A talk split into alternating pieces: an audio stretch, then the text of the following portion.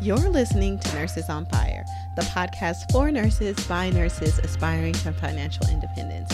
This is our weekly conversations with the CFP edition, where certified financial planners join us to have honest money conversations that guide nurses like you on their path to financial freedom.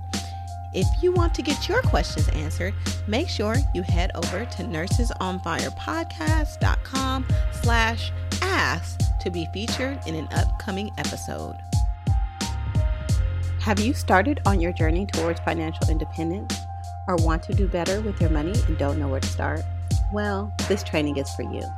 I encourage you to head over to financiallyintentional.com/live to sign up for our next free masterclass, where I'll teach you the techniques I've used and taught my clients to master money and build wealth.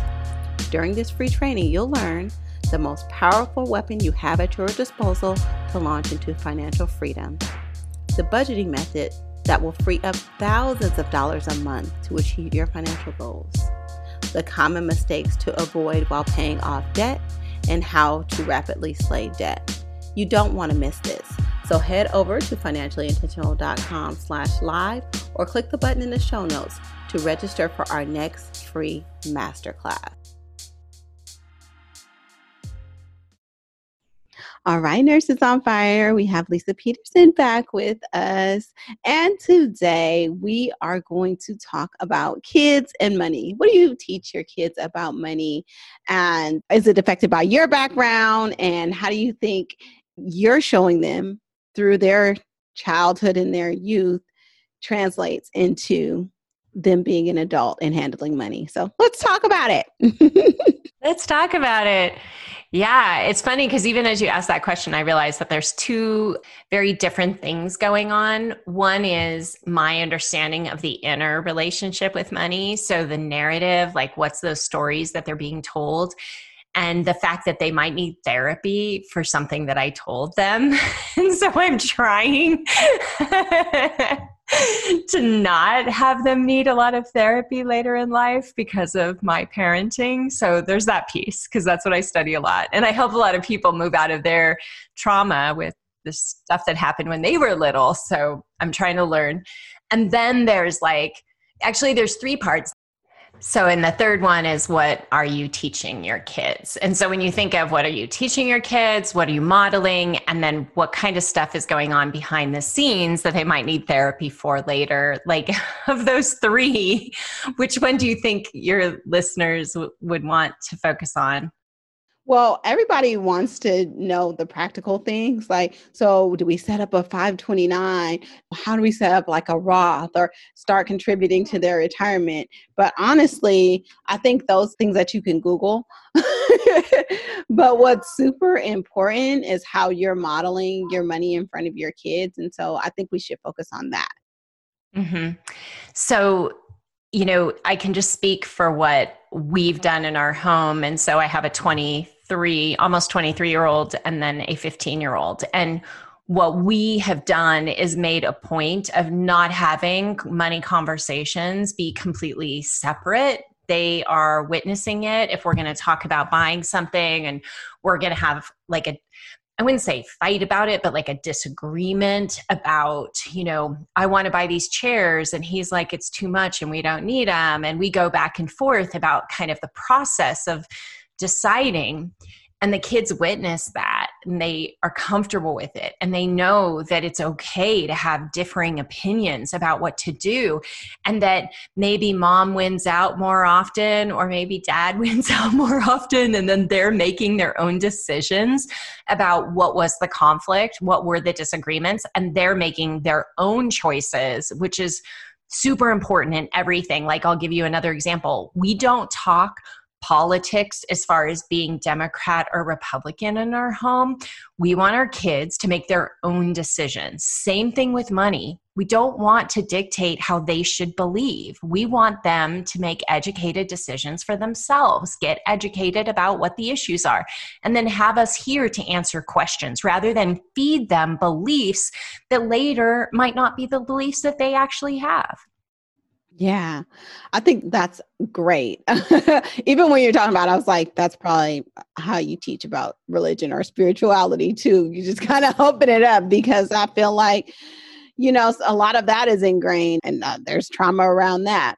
But I know that in your book, The Mindful Millionaire, you talk about many issues, and I believe you talk about it in regards to your older daughter. So can you highlight some important points that you shared in the book? So with my daughter, I mean, there's, you know, she's 23, and she would be more on the conservative side with money. She's always been very interested. I would say she's like you and I, where she's curious. She wanted to learn more. She started working and making money. We didn't let her have a cell phone. We didn't let her have texting until she agreed to clean our house, which was like a 4,000 square foot house. We got the deal of the century, but she was so eager to get it that that was what she was willing to negotiate. And we paid her extra money too. But it's always been this, you're going to earn things, but you're also going to be expected to do stuff. We haven't been a big, what is it called? Like chores. And then you get an allowance. We were like, if you do a job that we've talked about what you're doing, then you'll get paid. But we never really stuck to a regular allowance thing. It just didn't work for us. I mean, not bad or good.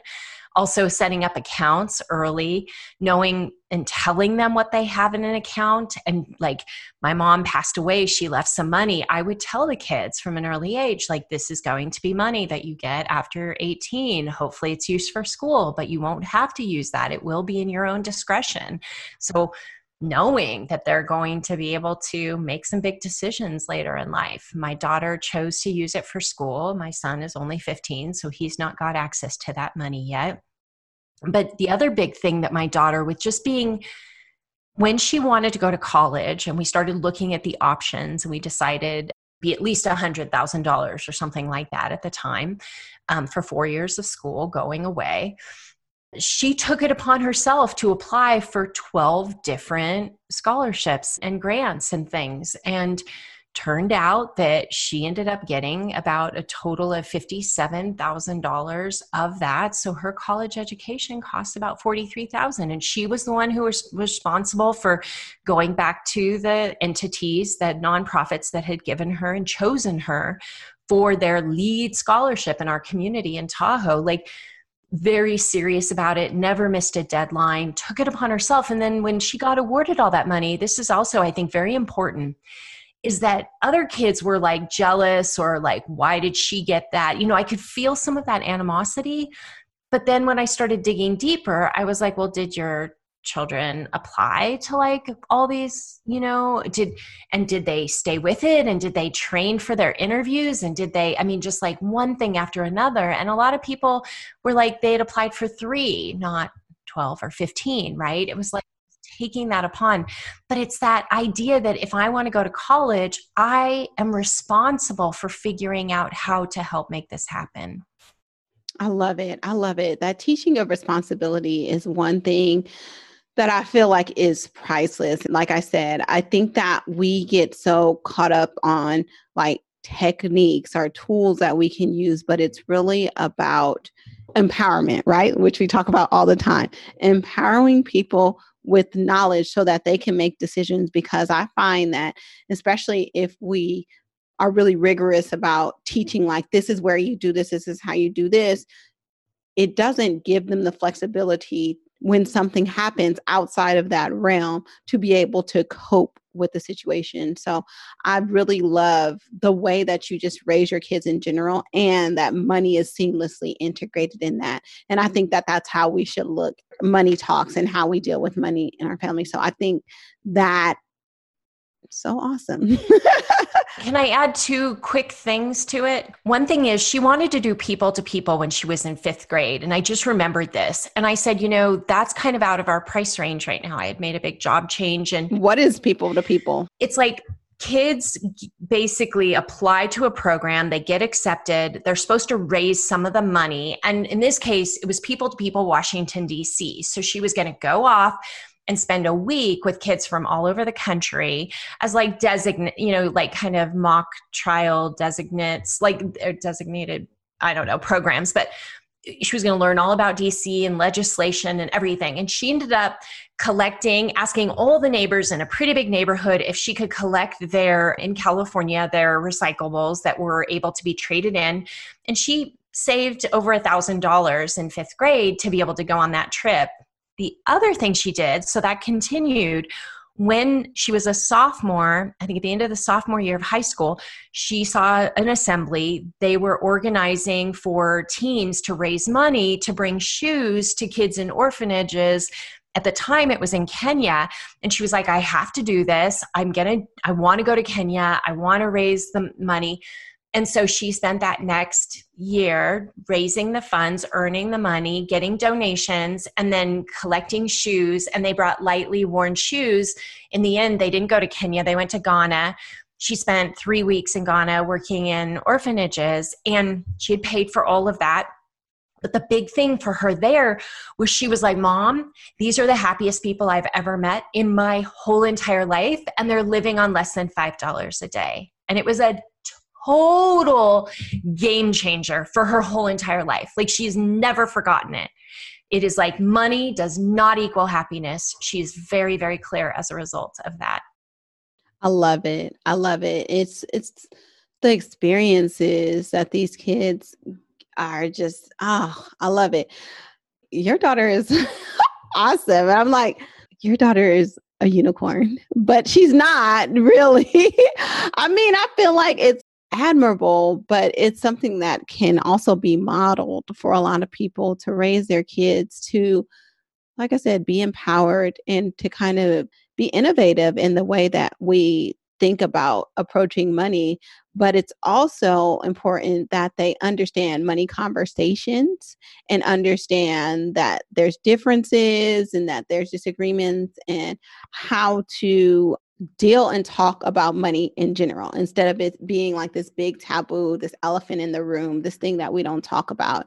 And so I'm glad that you were open with your kids. I feel like more adults need to have just basic money conversations around just wages, about expectations, about knowing that you can negotiate and that you have a lot more control over money. And so you shift that relationship early, because the way I was taught, it was just like, hustle mode when you're in hustle mode, it's the other way around. It's that money is driving you.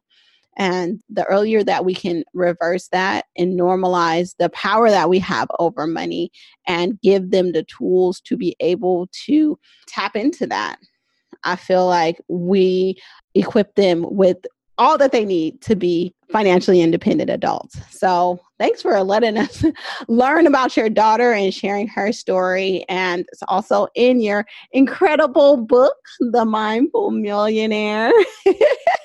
Thank you. So you guys, make sure to check out The Mindful Millionaire. It's sold all the great retailers. And Lisa, you have been getting some amazing reviews from this book. And so I just know that it'll bless a lot of people. So thank you for the book. Thank you for your stories. And thank you for always being so willing to share with the Nurses on Fire community. Thank you, everybody. Thank you, Naseema. Hope that you've enjoyed the episode and that you've learned something new to set you on your path to financial independence. If you love this episode, please share, subscribe, and leave a review on Apple Podcasts. And if you want us to go over your financial situation or have your questions answered, head on over to nursesonfirepodcast.com/ask and have us do an analysis of your individual financial situation. And don't worry, we'll keep you anonymous. Thank you for listening to my mommy's podcast. Don't forget to subscribe. Bye-bye.